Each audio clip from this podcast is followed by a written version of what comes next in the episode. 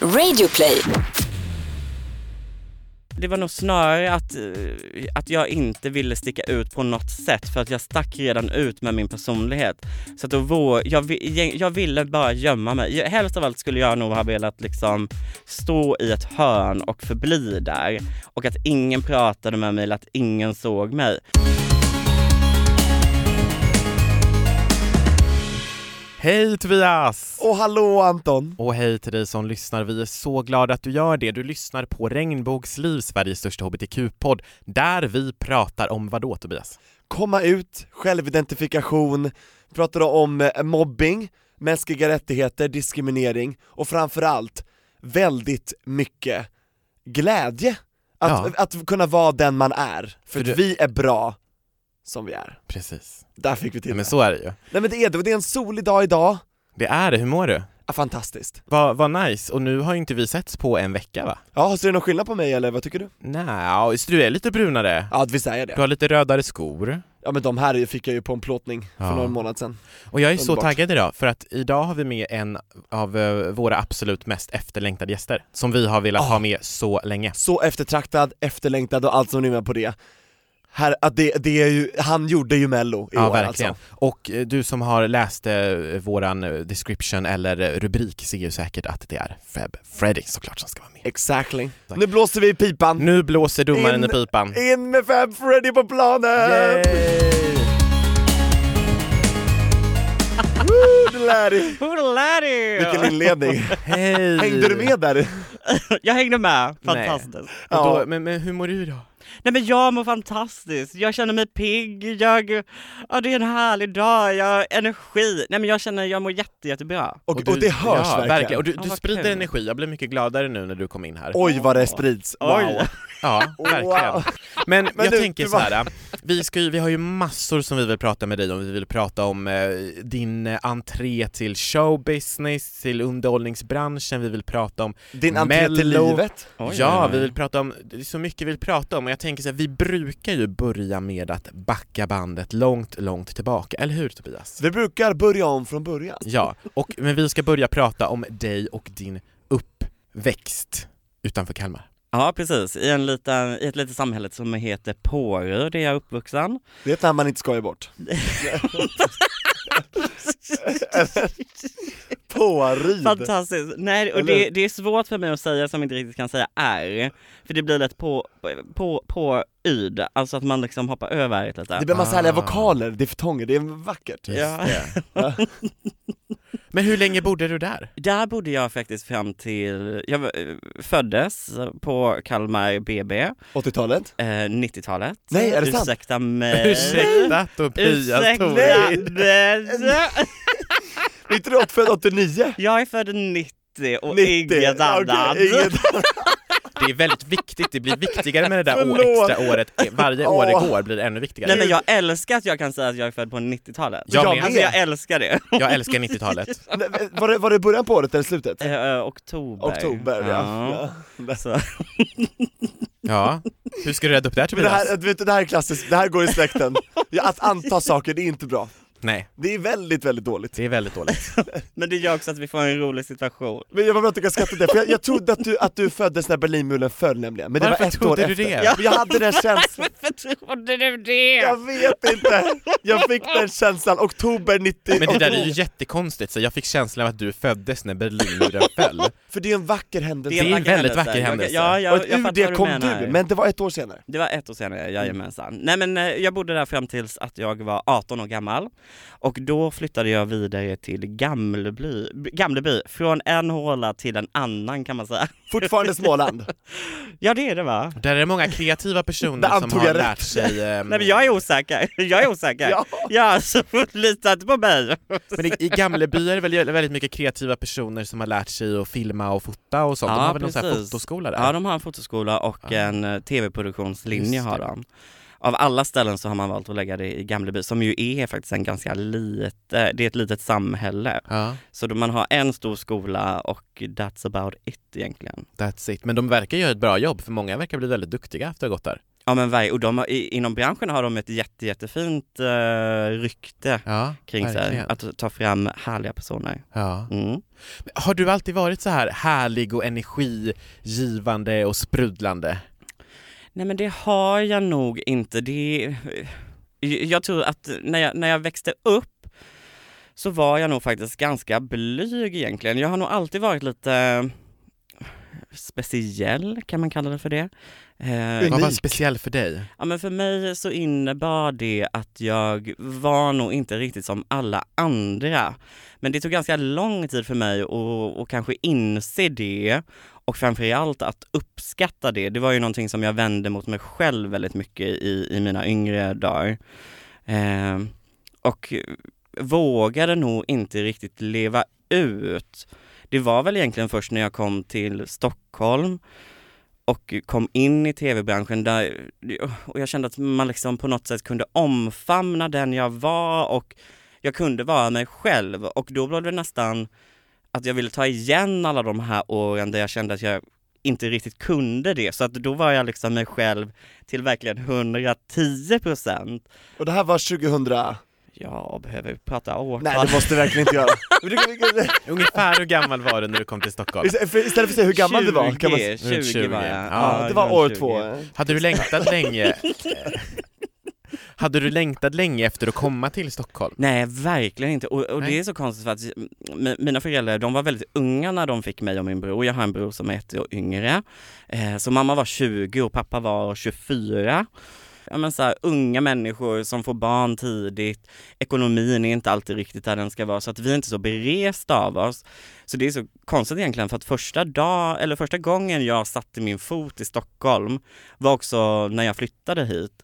Så att jag hade inte varit i Stockholm tidigare så jag hade ingen aning om, om staden eller vad det innebär att vara en, en stockholmare liksom. Men vad hade du hört om huvudstaden? Vad var förväntningen? Nej men det, det, det var ju mycket så att kompisar, ah vi var i Stockholm nu i helgen, var där på en liten weekend, du vet lite sådär. Så chic.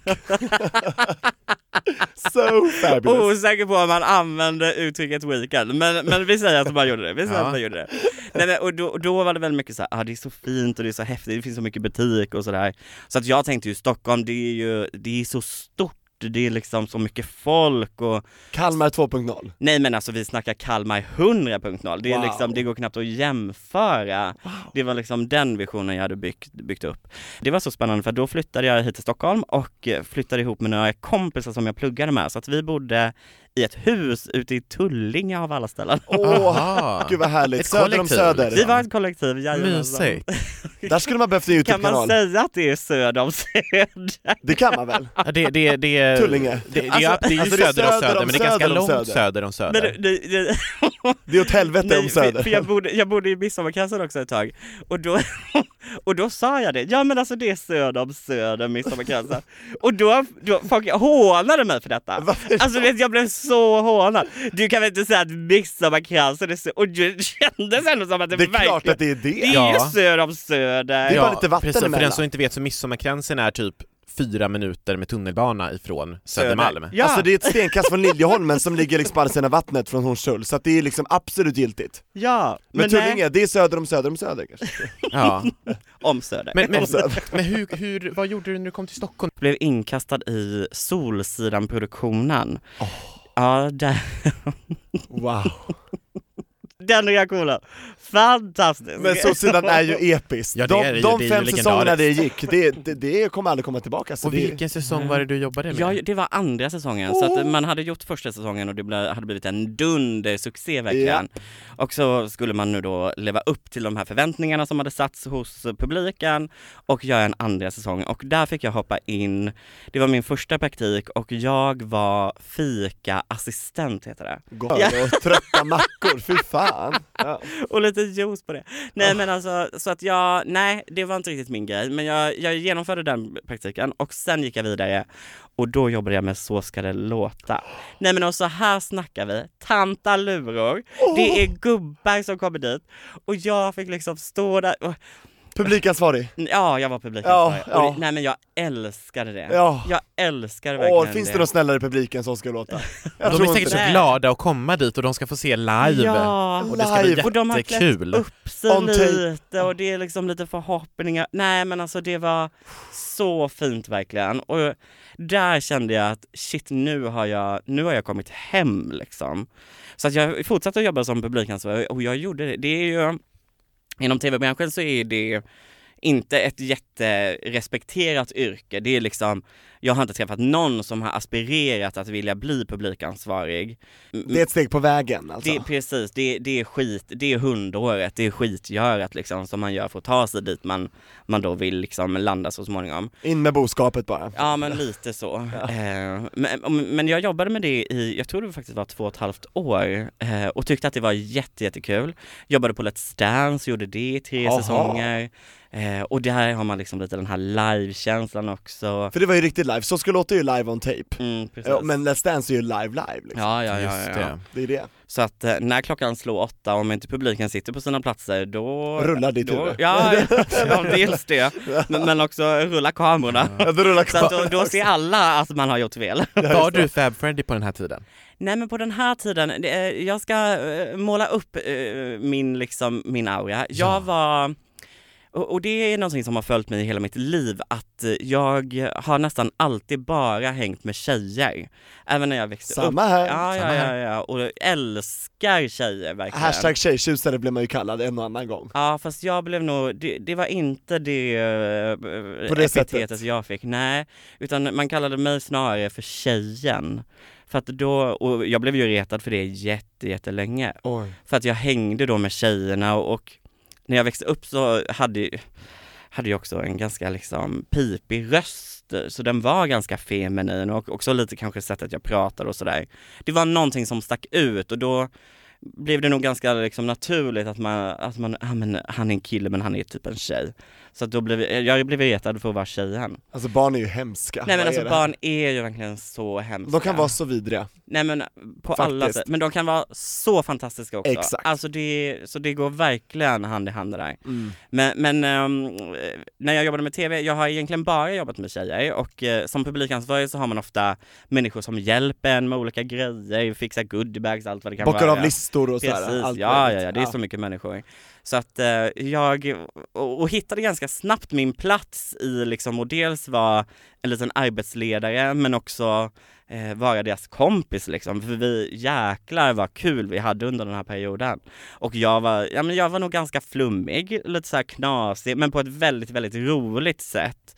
Eh, så att vi hade jävligt kul. Jag kan tänka mig det, du skapar nog en väldigt härlig dynamik där med brudarna. Jag tror, Ah, ja, ja, wow. nej men alltså vi hade Ja, så wow. kul. Men, men jag hade nog, jag hade nog kanske inte riktigt hittat, hittat min stil eller hittat mig själv i min kropp eller sådär. Så att jag, det var mycket så här pösiga kläder, mycket stora, mycket svart, jeans som var alldeles, alldeles för stora. Varför att du inte hann liksom fixa, fokusera på kläderna så du bara tog på dig någon? Eller vad, vad Nej men berodde det var nog snarare att jag inte, jag hade nog liksom inte, jag hade ju aldrig vågat uttrycka mig genom mina kläder. Du ville bara eh, ha dem att gömma dig bakom? Ja, eller? verkligen så. Eh, och det är någonting som har följt med mig då från, från mina yngre dagar när jag var liksom lite utsatt. Eh, men det där, så småningom så började jag ändå hitta ett sätt att ändå kunna klä mig lite finare. Men det var nog snarare att, eh, att jag inte ville sticka ut på något sätt för att jag stack redan ut med min personlighet. Så att då vår, jag, jag ville bara gömma mig. Helst av allt skulle jag nog ha velat liksom stå i ett hörn och förbli där och att ingen pratade med mig eller att ingen såg mig. Men samtidigt så var jag nästan Alltså mitt behov för att, eh, för att liksom hitta, hitta vänner och, och hitta människor som jag kunde klicka med, det var ju så stort så att det liksom jag kunde ju inte, håll, jag kunde inte hålla tillbaka. Så då blev det snarare att kanske den här lite gömma mig-känslan uttryckte sig via mina, mina kläder. Men att min personlighet ändå var ganska galen även under så här, ja, men högstadieperioden och gymnasieperioden. Och då blev det ganska naturligt att den även följde med upp till Stockholm liksom. Och, och någonstans när jag liksom började bo och leva i Stockholm så kunde jag ofta känna att att jag kände mig som, här kommer liksom hillbillyn to the big town, alltså lite den. Från landet alltså? Ja, lite. ja, ja, här kommer land, lantlollan. Och det där tror jag jättemånga känner. Nej men och jag tror det är så jäkla vanligt. Och jag, eh, mycket så här, för jag jobbade på Mastiff som är ett produktionsbolag här i Stockholm eh, väldigt, väldigt länge och jobbade på deras utvecklingsavdelning också under en period. Och då var det mycket så här, gå på Ja men gå på middagar med liksom, med, med kanalmänniskor Mingla och vingla. Ja, ja, ni vet hela den där, och jag, jag kände ju, jag kände mig så, och nu har jag fått lära mig av Mia Skäringer och Anna Mannheimer att man säger malplacé. Alltså jag kände, Åh. sig, jag kände mig så mal, malplacerad. Så att Det är det, alltså fel person på fel plats betyder det ja, ja, ja, alltså, Malplacé. ja, ja, ja, ja, ja, ja, ja. Nej men så att jag kände, jag kände ju ofta, om vi var på en fancy restaurang till exempel, kände jag ju ofta att jag identifierade mig mer med de som jobbade på stället än med liksom oss som satt i sällskapet. Så, så lite svårt att hitta min plats hade jag nog under ett, under ett tag där. Och hur påverkade den känslan dig? Nej men det var ju skitjobbigt, eh, också för att jag, jag respekterade mina arbetskollegor så himla himla mycket och tyckte att de, eh, och tycker fortfarande att de är fantastiska på det de gör. Men jag tror att känslan av att inte riktigt höra hemma i, i den här konstellationen också uttryckte sig i, i mitt arbete, att jag vågade liksom inte riktigt, jag vågade inte ta någon plats och, och jag kände att eh, eh lite såhär, här, vad ser ni i mig liksom? Så där vågade jag nog kanske inte riktigt vara den här roliga personen som jag ju vågade vara med de här tjejerna till exempel när vi jobbade inom publik, eh, publiksammanhang. Så, så har nog haft lite svårt med att hitta min plats. Eh, I sådana där större grupper där folk är väldigt framgångsrika och väldigt eh, så. Ja, Alltså. och, och, och, och när jag kollar tillbaka på det så har det också oftast varit en, en manlig eh, chef eh, som har liksom bossat över de här olika konstellationerna. Och det har jag ju också haft, som också ofta har varit kanske gått mot det lite snyggare hållet liksom. Så det har jag ju också haft lite problem med, att ha en chef som är manlig och eh, som eh, ser bra ut liksom. Men har du, har du känt liksom, är det någon i det här gänget då som fick dig att känna dig mer utanför? Alltså till exempel cheferna, vi behöver inte hänga ut någon men alltså någon, Mm. Alltså som, som har fått dig verkligen så här bekräftat de känslorna som du tyvärr kände att jag inte, tillhör inte. Nej, det tror jag inte, utan det har Nej. nog snarare varit åt andra hållet, att det har varit människor som snarare har fått mig att, eh, att eh, tänka att du hör hemma här. För de har märkt att du kanske drar dig undan eller, och då, jo, du det bara, har men Fredrik märkt. kom, Ja, ja, ja, och försökt liksom Gud vad fint av Ja, och, och de är jättetacksam för. Ni vet vilka ni är alltså. Ja, verkligen. Mm. Och vi har ju prövat, jag var ju också ganska öppen, för det är någonting som jag också, på, på, på jobb och sådär så har jag ofta varit väldigt öppen med mina känslor. Så har någon kommit frågat så här, ja men hur mår du idag? Då, och jag har mått skit. Då har kommer jag, det. Ja, nej men då har jag sagt så här, nej men fan det här är en dålig, och jag kan också kunde, nu händer inte det så ofta länge, men ni vet man vaknar på fel sida och, och bara går runt och är liksom lite sur. Och då har jag varit jätteöppen med det att så här, jag har en jäkligt dålig dag idag så att så här, om jag är lite kort, om jag är lite sur, om jag är lite vrång så liksom ta det inte personligt utan det, det är bara för att jag har vaknat på fel sida. Och det måste du få känna ibland, även om man som du och jag också är, eh, folk tror att man alltid är glad och Ja, alltid är ja, såhär ja. tjoho! Ja, verkligen. Känns det jobb, extra jobbigt då när, om folk har en bild att man ska vara alltid, hela tiden glad? Ja, det, det, det känner jag och, och för mig, jag växte upp också eh, och fick ju alltid vara den snälla killen som alltid var så glad. Eh, och, och det fick jag höra under hela min uppväxt. Det klistrades på dig liksom. Ja, ja, ja, verkligen. Och, och jag säger, det var inget, det finns inget ont i det, och jag älskar fortfarande att vara den glada killen som är rolig och sprider den här liksom värmen och kärleken. Men det gjorde också att jag inte identifierade mig så himla mycket med, med den personen, så att när jag då kanske vaknade och, och bara var så jävla sur så att jag visste inte var jag skulle ta vägen, då då blev det en, en liten konflikt inom mig att säga, men det här är ju inte jag, och då kom liksom lite hela den där identitetskrisen.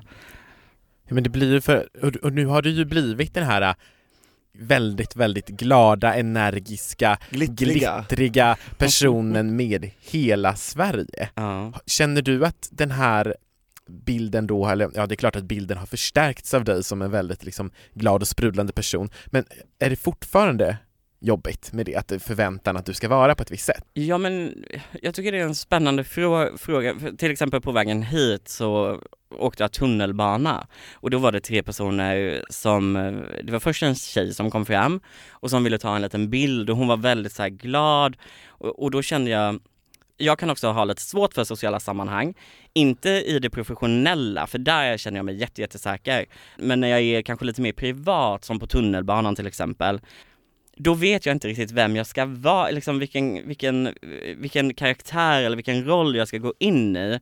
Eh, och, och tunnelbanan är också ett så målande exempel för att på tunnelbanan så, här i Stockholm så är det ju, man kollar ju inte så mycket på varandra, man är med i sin egna bubbla, det är ingen som riktigt vågar ta plats eller liksom sticka ut. Och jag har ju, när jag bodde i Tullinge till exempel så åkte vi pendeltåg, då hade jag ju som en regel att eh, om jag åkte in med kompisar eh, från då Tullinge in till stan, så då vill, jag ville ju inte prata, jag ville ju inte prata på, på pendeltåget. Oj. Ja, så att, och det visste, så det var så här, det, det hade vi snackat om att så här, jag vill inte prata på tunnelbanan. För vad kunde hända då om du pratade? Nej men då, jag, det, det, jag tror det finns två grejer i det. Dels så vill jag inte sticka ut, jag vill inte dra till mig uppmärksamhet. Och sen har jag alltid från då mina yngre år haft lite komplex för min röst. Och på tunnelbanan så blir det så tydligt om det är två stycken som sitter och pratar eller man svarar i telefon eller sådär. Alltså prata i telefon på tunnelbanan, det gör jag bara inte. Det gör jag fortfarande inte. Så om någon ringer till dig när du är på tunnel, tunnel Aldrig i livet. Klick. Ja, ja, ja, ja. Jag svarar inte, utan då kanske jag skickar ett sms istället och då skriver jag hej, jag är på tunnelbanan, kan inte prata just nu liksom. Det där- kan det känner jag igen. Ja, jag med. Jag kan verkligen identifiera mig så hårt med det här, för jag hatar kollektivtrafiken. Det vet ju du Tobias. Det är det värsta jag vet. Precis. Så här, jättebra för miljön, men skitdåligt för mig. Hellre promenerar jag typ en timme än att ta tunnelbanan i, i tio minuter Oj. på riktigt. Alltså. Ja, Oj, oj, oj. absolut. Men jag kan verkligen känna igen mig i den känslan också och tänk då när man står på tunnelbanan, för att knyta an lite till det du frågade tidigare, när man står på tunnelbanan och det kommer fram då en person som ja men lite, kanske tycker att jag är en härlig person eller har mig som förebild och förväntar sig kanske att jag ska vara lite sådär härlig och sprallig och lite knasig som jag ju är på TV och att gå in i liksom i, det, i den sinnesstämningen eller den karaktären, det är väl lite vad man vill kalla det för, hur man ser på det. Det är jätte jättesvårt för mig på tunnelbanan. Så att där, jag försöker vara glad och liksom ändå bemöta dem och så här, ja men kul att du kommer fram, Eh, vill du ta en liten bild? Men jag vill ju inte stå och liksom chitchattra där utan Mm. så här, kom fram, ta bild och tack liksom. Mm. Eh, Och brukar de fatta det eller hur brukar du liksom? Nej men oftast brukar de fatta det och jag tror det, det, blir, det är ju lite konstigt för dem också för att de har väl också lite den här, ja men vi alla stockholmare vet ju hur det är att åka tunnelbana, det är ju liksom, man tar inte så mycket plats där, man är ganska lågmäld. Men det har ju varit gånger då unga människor har kommit fram och eh, vill prata och, och då så står man och snackar liksom. Och det, jag, alltså du vet det är så jobbigt för mig så jag vet liksom inte Vad du ska ta var vägen? jag ska ta vägen. Du börjar Nej. ska av nästa hållplats. Ja, ja, ja. Eller Nej, du går och sätter dig alltså- en motsatt sida av vagnen eller går, går bort? Eller? Ja, nej det vågar jag inte. Nej. För då tänker följer jag de efter. Ja, ja, ja, men också att då kanske de tycker att jag är liksom lite rude. Och det vill jag ju verkligen inte vara. Jag brukar alltid ha i hörlurar och låtsas Ja, det som att jag... inte. Nej, men- nej. nej men jag kommer låtsas att ursäkta, jag är... så bara, Ja, ja, ja. Nej, det är inte jag, det är inte jag. It's not me. Men och, jag- det är ju inte, jag vill inte heller att man liksom ska tänka åh vilken diva han är, han vill inte att man kommer fram. För jag älskar när människor, det är det bästa jag vet. Och när människor vill knyta an och man kan liksom prata lite och sådär. Men gör det Men ute i det fria. Ja men just på tunnelbanan, nej det, där tycker jag, det, där är det annorlunda på jobbigt. bussar? Nej det är nog samma. Det är samma. Kollektivtrafiken liksom. Ja, Och där, jag, jag fattar precis och du har ju full rätt att känna så. Uh, jag är liksom, absolut. ja. Freddy, om vi Mm. tänker liksom tillbaks till Kalmar län Mm. här nu, Ja. Mm. det, det, det sexuella uppvaknandet, hur lät det här? för, för, vi kände jag mig som, som skolkurator. Tobias, när hade du ditt sexuella uppvaknande? Ja men det hände ju i högstadiet. Men hur var det för dig? Ja, jag tycker alltid det är lite svårt att prata om liksom det sexuella uppvaknandet men, men för att prata om sexualitet på det stora hela så jag märkte ju väldigt ofta när jag var yngre och nu pratar vi ändå ganska ung, så kanske tvåan, trean, fyran att jag var ju inte intresserad av tjejerna liksom utan På det sättet? Nej, jag var ju, jag var ju såhär kär i killarna liksom. Eh, och, och, och då, där blev det kanske lite skevt för att när, när jag då ändå blev liksom mobbad för att, för att vara en, inte mobbad kanske, men i alla fall retad för att vara en tjej. Så när man är i den unga åldern och kanske inte har någon att anförtro sig till, som sagt jag är ju 27, det här var ju länge sedan liksom, man pratade ju inte om, om de här grejerna på samma sätt som man gör idag. Så, så där blev det nog också kanske lite att jag började fundera, ja men så här, är jag en tjej då? För att nu är jag kär i en kille och nu säger de till mig att jag är en tjej. En liten identitetskris i en mycket ung ålder som jag kanske inte riktigt liksom kunde bearbeta förrän jag blev lite äldre. Men men jag märkte ju att det var ju killarna som jag blev kär i och sen tog det jätte, jättelång tid för mig innan jag vågade säga det eh, till framförallt mina kompisar. Det var inte förrän på, på gymnasiet. Eh, Så tio år senare liksom, bara spola fram bandet? Ja, och då var det, det var det tredje året på gymnasiet, jag tror det var kanske bara var några så här dagar innan vi skulle ta examen eller studenten eller vad man säger, Mm. så vågade jag eh, liksom säga det. Eh, och då, då var de så här, jaha, ja okej, ja vi har ju fattat att det har varit någonting men vi trodde att du kanske var asexuell eller liksom Jaså. att du inte var intresserad, eh, för vi hade inte pratat om det någonting. För de hade pratat om vilka de var kära i, men du hade aldrig sagt om du var Ah, kär ja, i nej, någon, nej, nej, utan jag pratade aldrig liksom och hade inget förhållande med någon eller Okej, någonting sånt okej. där. Det är faktiskt väldigt, väldigt nyligen, jag tror det är ett och ett halvt år sedan som jag berättade det för mina föräldrar. Eh, så att det är väldigt, väldigt nyligen. Det, det har aldrig varit att de, för de har, mina föräldrar har verkligen varit jätteförstående i, och de har ju förstått sen, ja men långt tillbaka. För att när de har pratat med mig om så här, kärlek eller så, så har de alltid använt ordet partner. Så här, ja men när du blir tillsammans med någon eller när du och din partner. Så de har aldrig så här könsbestämt det liksom. Aldrig könsbestämt. Vad skönt! Ja. Väldigt. Men det är för att du, ja, det är fördom från min sida, du har ju väldigt unga och moderna föräldrar kanske, Ja fast ändå man, från landet Ja precis, man ska ändå så här, d- de har deras ursprung. Men sen Mm. har jag också, min farfar har en bror som, eh, han är homosexuell och är gift tillsammans med sin, med sin eh, man blir det ju. Eh, och de har varit gifta väldigt, väldigt länge. Så att kanske att det har kommit någon liten förståelse från dem också. som har sipprat ner i din eh, föräldrar. Precis. Ja, Ja, Har du eh, kunnat prata med din farfars bror? jag har faktiskt all, jag har träffat honom när jag var väldigt, väldigt ung. Men det är väldigt spännande för vi ska, nu ska vi hela, hela familjen och farfar åka upp till dem. De bor i Norrland nu i sommar, så det blir första gången som jag i liksom vuxen ålder eh, får träffa dem. Så det ska bli Härligt. jätte, Ni kommer säkert ha jättemycket att prata om. Nej men alltså jag, det kommer Ja. vara helt galet. Åh, Vi behöver en uppföljning på det här sen. Du får komma tillbaka till oss. Jag kommer ju från Norrland. Ja, Jag kommer från Kiruna. Jaha, ja, vad ja just det, just det. Ja.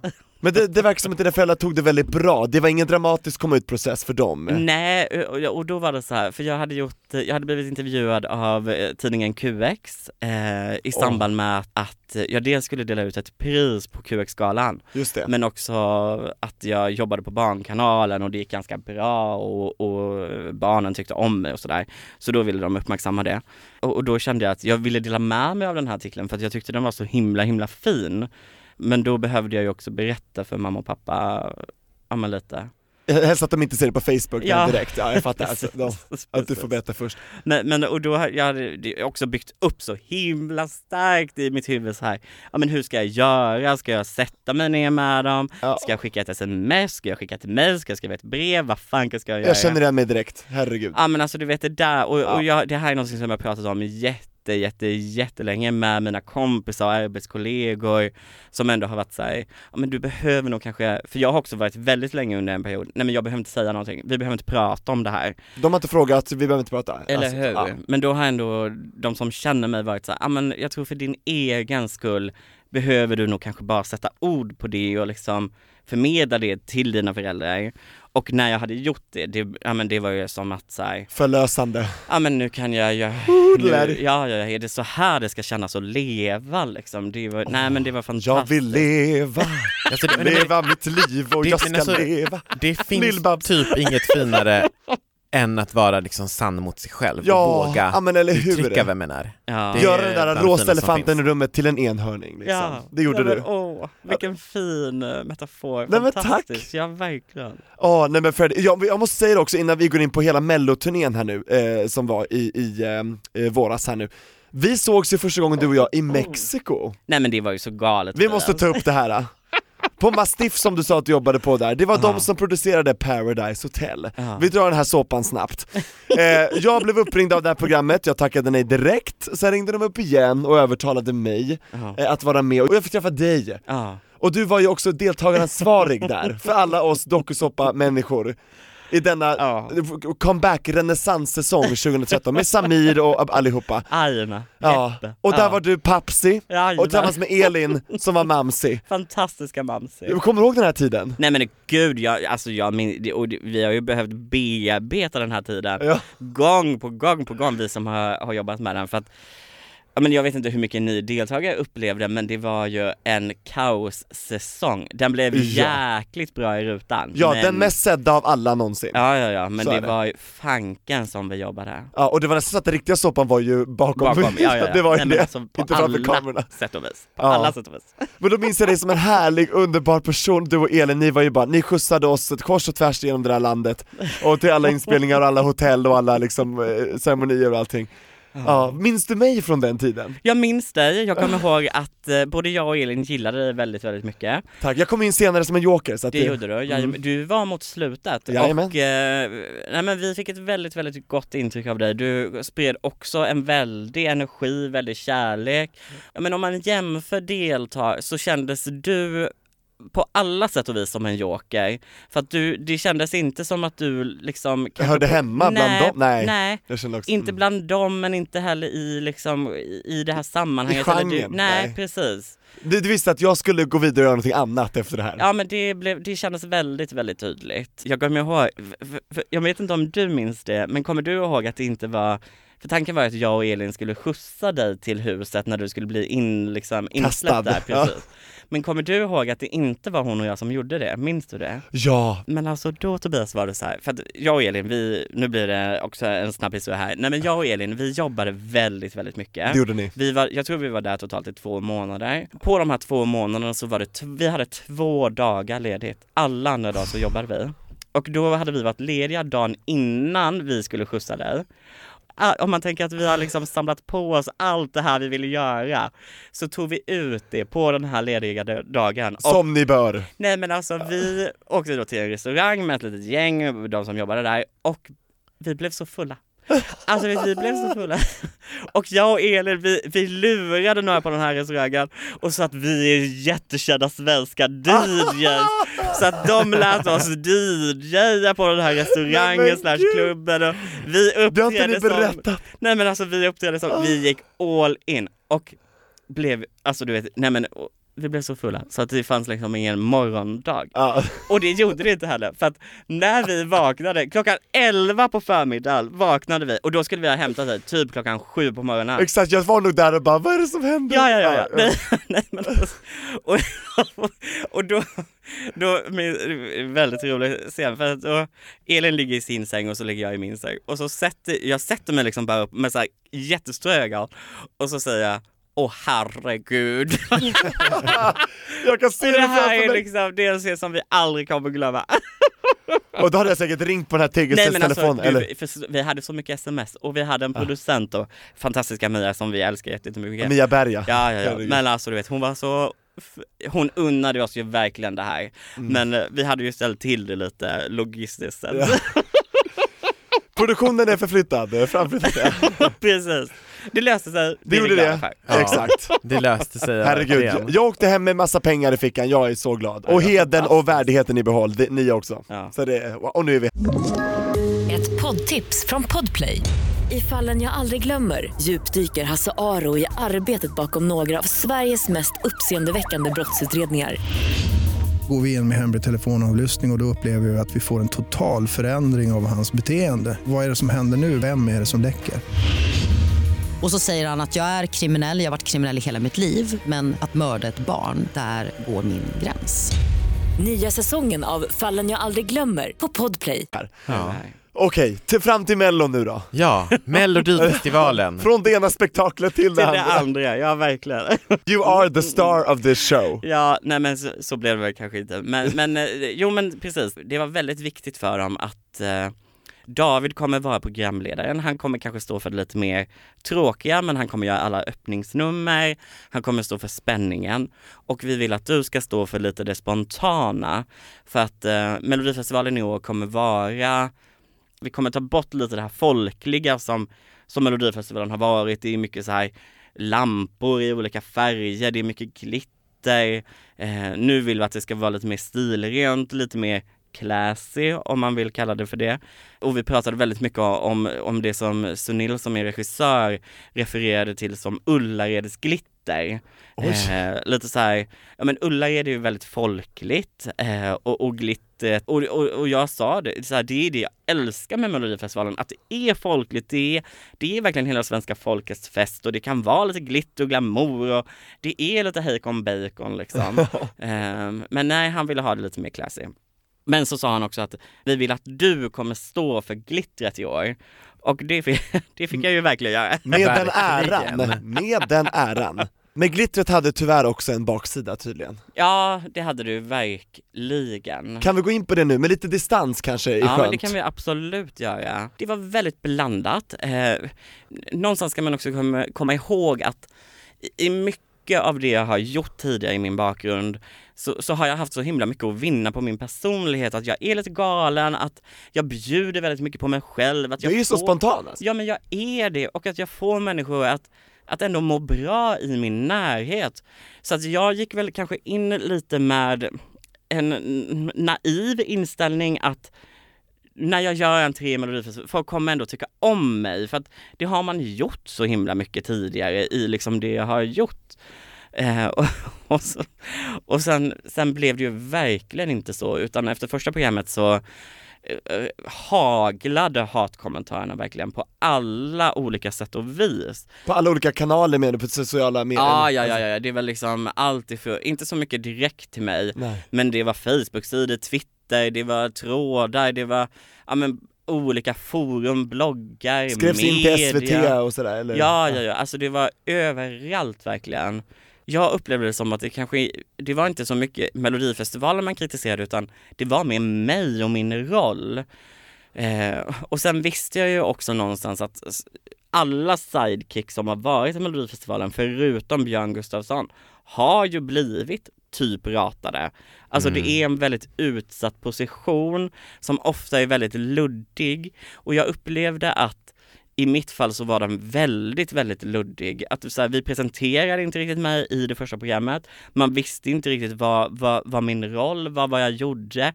Så att för, för, för tittarna så kanske det mer kändes som att ah, men nu har vi en rolig karaktär, honom stoppar vi in i det här stora sammanhanget och så får han göra sin grej och så kommer folk att gilla det.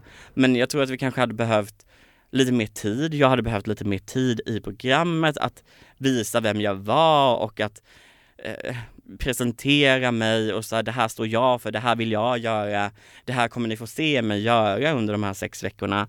För att nu, nu var det mer att David refererade till mig, och det här var ju manusskrivet så jag lägger ingenting på David, men han refererade till mig som eh, hans glitterambassadör och det säger ju egentligen ingenting vad, vad jag ska göra liksom, eller vem jag är eller vad min roll är.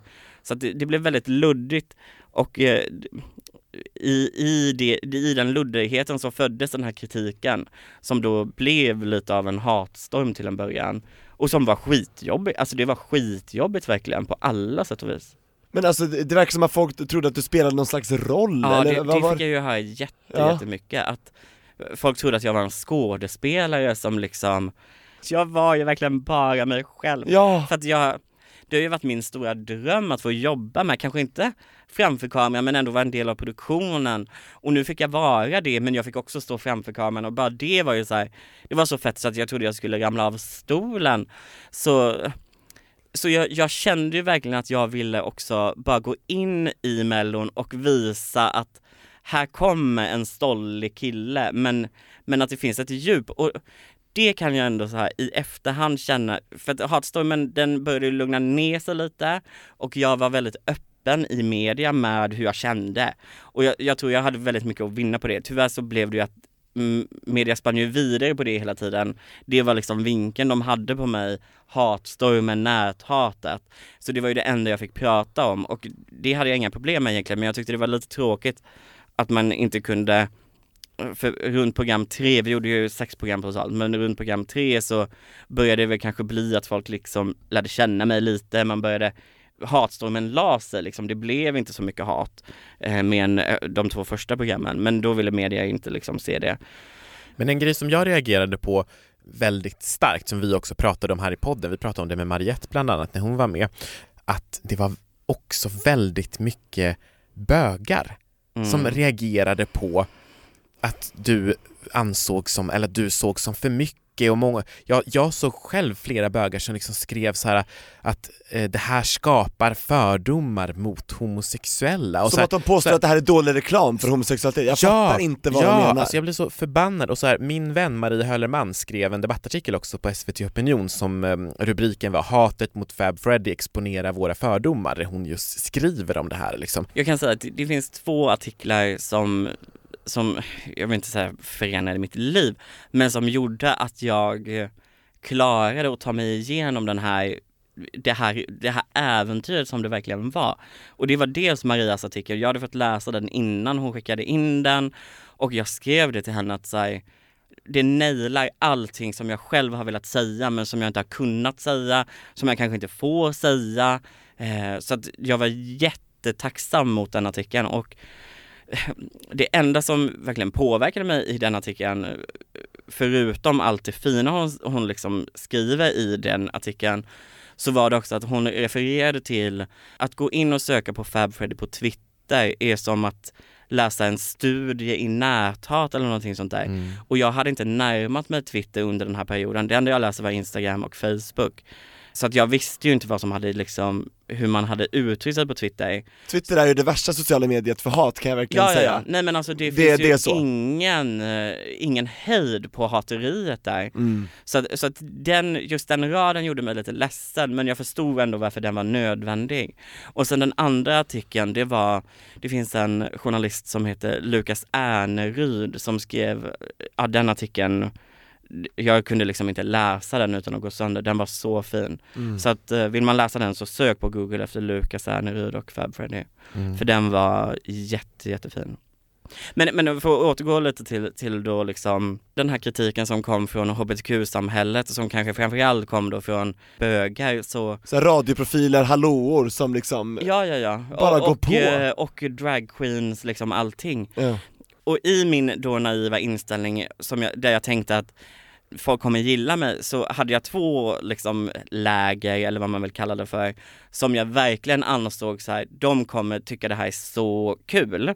Så var det dels Kalmar, jag kommer från Kalmar, det är ingen kalmarit som har blivit uppmärksammad i Melodifestivalen eller som har fått ett så här hedersfullt liksom uppdrag. Någonsin? Någonsin, så att jag tänkte ju så här, kalmariterna, de kommer vara på min sida, de kommer liksom shit, här kommer en pårudd son som liksom får, har tagit sig in i fucking Melodifestivalen. Det är helt sinnessjukt. Det, kommer, det händer liksom inte. Största programmet i Sveriges mm, historia någonsin, ja, ja, alltså ja, verkligen. Ja. Och här kommer liksom lilla jag från Påryd.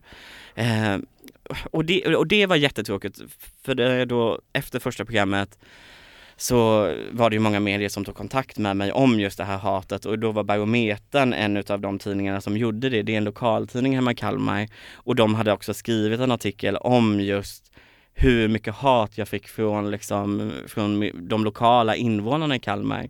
Så det var jättetråkigt att höra att de, de inte alls såg det som jag såg det.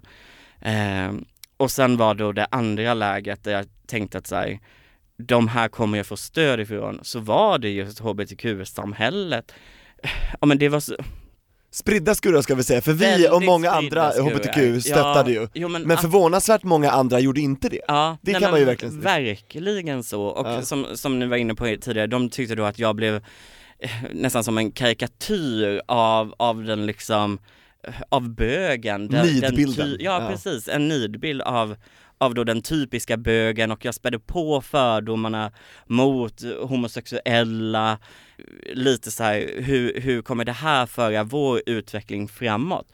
Den där kritiken, och, och vi pratade jättemycket, för på nu kan jag inte prata. Nej men jag blir så provocerad, Nej, men vi, har blivit så provocerade av jag blir det. så provocerad. Ja, vi med. Och jag blir så upprörd också, men vi pratade jättemycket på redaktionen om just det här för att då, jag har, både jag och David har en pressansvarig som har hand om oss.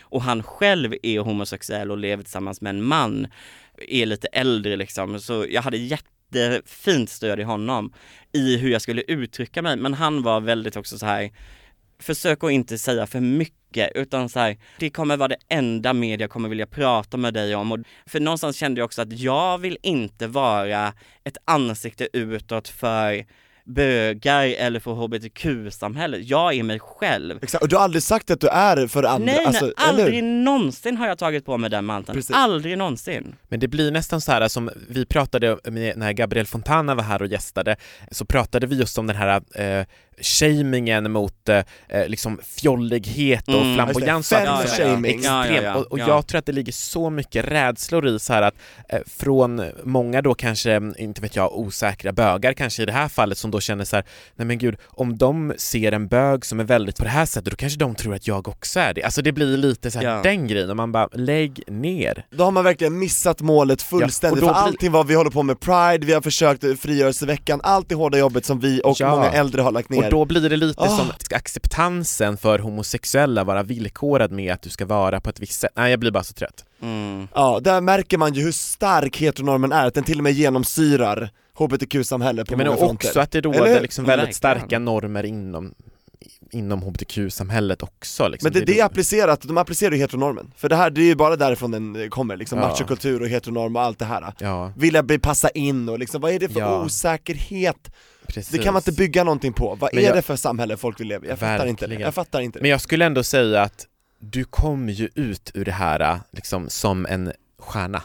Eller vad Ja. man ska säga. Alltså det, det känns ändå som du fick din revansch. Ja men och det känner jag ju jätte, jättestarkt och jag tror också min revansch för mig själv blev på något sätt att jag ändå tog mig igenom det här äventyret och hela tiden var sann mot mig själv.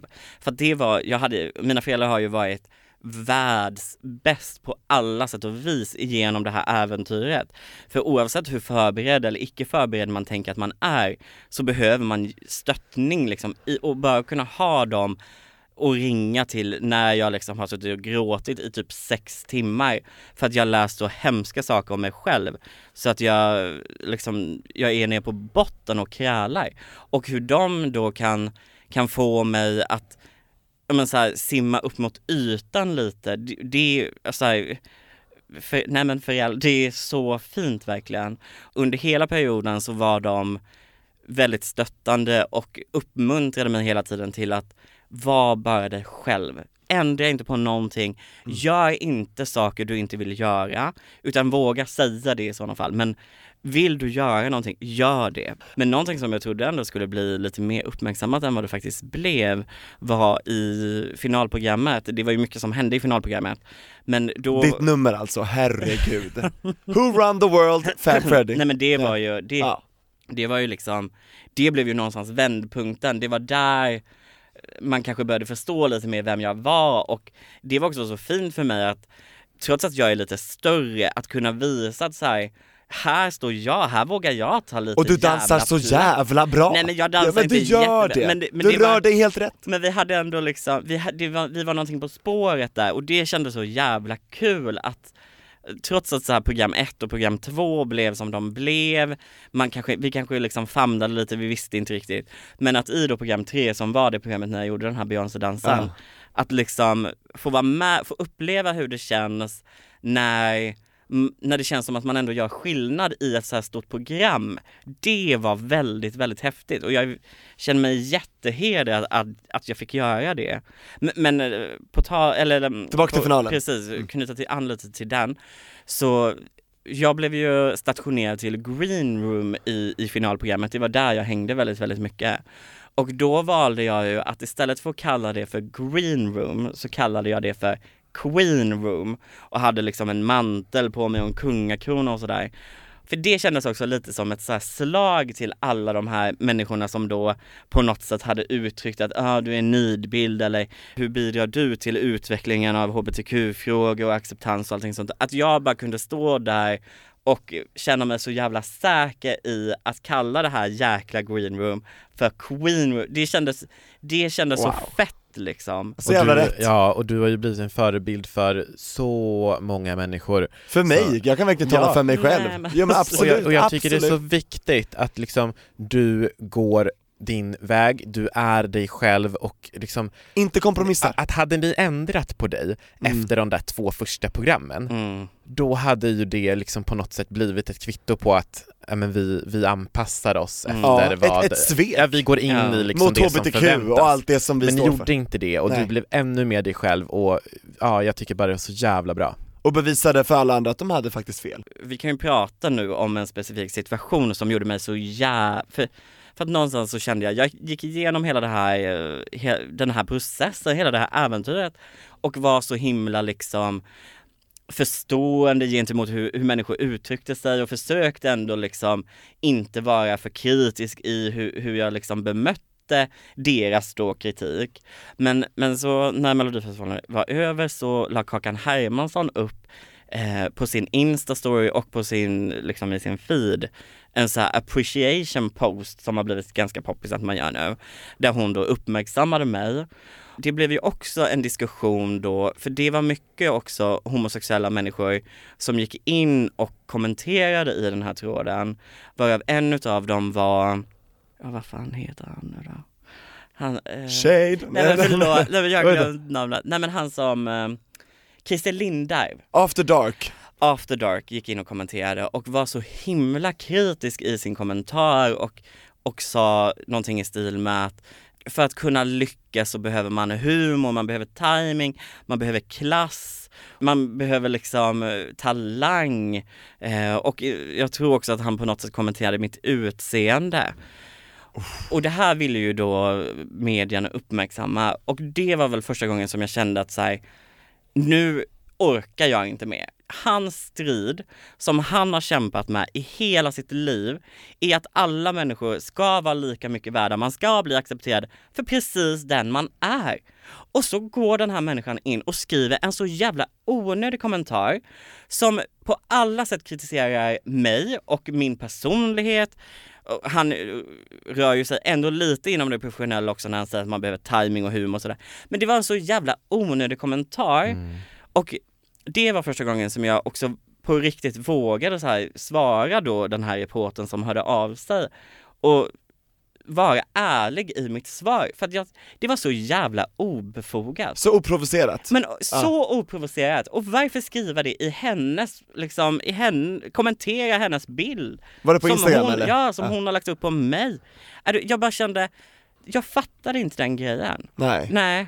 Och det var så skönt att bara komma till den insikten att eh, så här, nu vågar jag bemöta det och våga göra det på ett ärligt sätt utan att tänka på hur det kommer tolkas i media, hur kommer människor ta... Och det var också det fina för att när den här artikeln kom ut sen så var det faktiskt jättemycket människor som hörde av sig och som höll med och kallade honom för en trött gammal gubbe. Ja. Ja. Absolut, han får tycka det, men då behöver man inte gå in och skriva det offentligt i en tråd som är till för att uppmärksamma mig och att Kakan då ville uppmärksamma mig för hon tyckte att jag hade gjort ett bra jobb. Mm. Då kan man göra det på sin egen Instagram och inte i en jäkla appreciation post. Nej, liksom. verkligen. Nej, det, det, det är ju ingen stil och klass på tal Nej. om att han ska Nej, eller för, hur? eller hur? Det är så, Eller hur? eller Kan vi hur? inte bara enas om att sådana här typ hatstormar kan förpassas till liksom dåtiden? Ja, Ja. men verkligen. Det är så omodernt så jag vet inte vad jag ska ta vägen. För att det kände jag också så jäkla starkt. Det är så lätt för människor att bara häva ur sig de här skitkommentarerna. Mm. Men man fattar inte att på andra sidan står det en verklig människa. Och det kunde jag känna så många gånger, för det var också, och det är faktiskt två pappor som har hört av sig som hade skrivit jättenedvärderande kommentarer. Men som sen hörde av sig privat på Instagram och berättade att eh, jag är verkligen ledsen för, för det jag skrev. Och då skrev jag tillbaka så här, jag uppskattar jättemycket att du hör av dig men jag, kommer, jag, kan liksom inte, jag kan inte acceptera hur du uttryckte dig. Det, är liksom, det finns inte på min världskarta att man skulle göra det. Och då så småningom ledde det in på en, en liksom diskussion lite där han berättade om sina barn och hur han liksom hade nu då pratat med sina barn om hur man uttrycker sig på nätet och också så här, att acceptera människor som de faktiskt är. Det är bra att han vänder det till en bra grej, men det ska Verkligen. samtidigt inte göra det ursäktat det han Nej, skrev. Jag precis, fattar, två ja. saker i luften samtidigt. Och jag tror det är så lätt för människor att inte tänka att så här, Mm. bakom de här personerna, oavsett vem det är man kommenterar, så finns det, det finns en verklig människa, det finns kött och blod och det är känslor Mm. och det är en bakgrund och det är historia och det är liksom, och det är så lätt att glömma det och det vill jag verkligen att så här, tänk en gång till på hur, hur man uttrycker sig. Innan du klickar på skicka. Ja, eller Ja. innan man liksom Ja. precis pratar om för det. Jag har ju också varit, så jag var världens skvallerbytta när jag var liten. Det var liksom min grej och jag ångrar det så mycket och jag kan skämmas lite för det. Mm. Att jag liksom på andras bekostnad hittade en plats i mitt gäng och blev den här skvallerbyttan. Men det var ju verkligen på andras bekostnad. Så att du förhöjde dig själv och kanske sänkte Ö, andra, Ja. verkligen så var det. Men du har lärt dig. Ja, Och verkligen. vi hoppas att de här papporna och föräldrarna och alla de här människorna som verkligen klantade till det, har lärt sig av det, har vänt det till något positivt. Men det ska, man ska samtidigt inte glömma. Forgive but not forget, det brukar Ja, jag säga. det. Mm. Och herregud, vi kan ju prata om det här hur länge som helst. Fab Freddy, du är verkligen fab på alla sätt och vis. Ni är fab. Ja, men Ni tack. Tack. Äntligen fick vi prata med dig och jag hoppas att det här inte är sista gången i Regnbågs liv. Nej! Vi Men kör en verkligen. favorit i repris. Det tycker jag, du ska upp till. Norrland, du ska träffa farfars bror och hans man, det kommer vara ljuvligt tror jag. Ja, Verkligen. vi kanske kan Ja. spela in en podd ihop där vi svarar på lyssnarbrev, för vi hann inte med något idag. Vi tar det, det, en- vi vet, att, vi vet att du som lyssnar har frågor, men spara dem, skriv in till oss, vi läser allt. Och då, på, Absolut. på tal om sociala medier, man läser allt. Undviker du ibland att läsa eller har, måste du läsa allting? Nej men in? jag, jag läser faktiskt allt. Du gör jag. det? Ja. Gott, på gott och ont. På liksom. gott och ont, Ja. verkligen. Så, så kom ihåg det, det gör vi också här Mm. på Regnbågsliv, på gott och ont. Ja. Men jag är så glad att du ville besöka oss idag och vara med. Ja men berätta. jag är så glad att jag fick vara här och mysa lite med er. Ja. Såklart, absolut. Du är Verkligen alltid välkommen. Ja högt då, hur känns det nu? Jag är helt såhär slut, jag, jag vet. Uh, Vi har verkligen pratat om allt Ja jag. men Ja, det var verkligen. fantastiskt. Ja, så mycket kärlek. Så mycket, och så mycket känslor. Ja. Ja. Och nu, och snart är det Pride, höll jag på att säga. Det är det, det, är det ju. Det är det ju. Ja. En månad bort ungefär. Ska du på Pride? Jag ska på Pride, jag är roligt. jättetaggad på den här schlagerkvällen. Och vi med. Nej men alltså jag vill ju, ah, åh gud, nej men det kommer bli så kul. Kommer du glittra? Nej men jag kommer Kanoner? alltså, Kommer det bli- Allt! Jag kommer gå all in. Men då kanske vi kan, eh, för vi, vi har ju inte berättat än vad vi ska göra på, på Pride, men vi kommer ju finnas där på ett eller annat sätt, då kanske vi kan Nej, ta men- en liten När mickarna stängs av Freddy, då kommer vi prata. Och, och du som ja. lyssnar, häng kvar för det kommer vara mycket nyheter som kommer. Men kan vi inte bestämma det, att vi, om vi inte innan så ses vi på Pride? Absolut! Absolut, och du som lyssnar får vara med. Absolut. Ja, Överallt där poddar finns. Alltså Absolut. tack och förlåt för allt, brukar jag säga, då har jag garderat mig. Tack och förlåt. Verkligen. vad vill ni säga när vi drar? Då instämmer jag, tack och förlåt. Ja, och jag säger tack och hej, Bra. leverpastej, Oj. Gay! eller vegansk leverpastej. Ja nu PK-karusellen har fastnat i här nu, nu åker vi vidare. Kram. Hejdå! Hoodlady.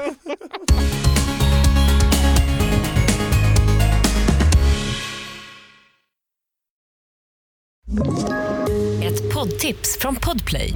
I fallen jag aldrig glömmer djupdyker Hasse Aro i arbetet bakom några av Sveriges mest uppseendeväckande brottsutredningar. Går vi in med hemlig telefonavlyssning och, och då upplever vi att vi får en total förändring av hans beteende. Vad är det som händer nu? Vem är det som läcker? Och så säger han att jag är kriminell, jag har varit kriminell i hela mitt liv men att mörda ett barn, där går min gräns. Nya säsongen av Fallen jag aldrig glömmer på Podplay.